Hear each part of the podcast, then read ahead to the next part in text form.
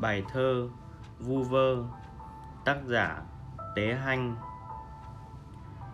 Những ngày nghỉ học tôi hay tới, Đón chuyến tàu đi đến những ga.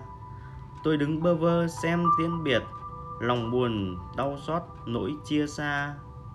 Tôi thấy tôi thương những chiếc tàu, Ngàn đời không đủ sức đi mau. Có chi vương víu trong hơi máy, Mấy chiếc toa đầy nặng khổ đau.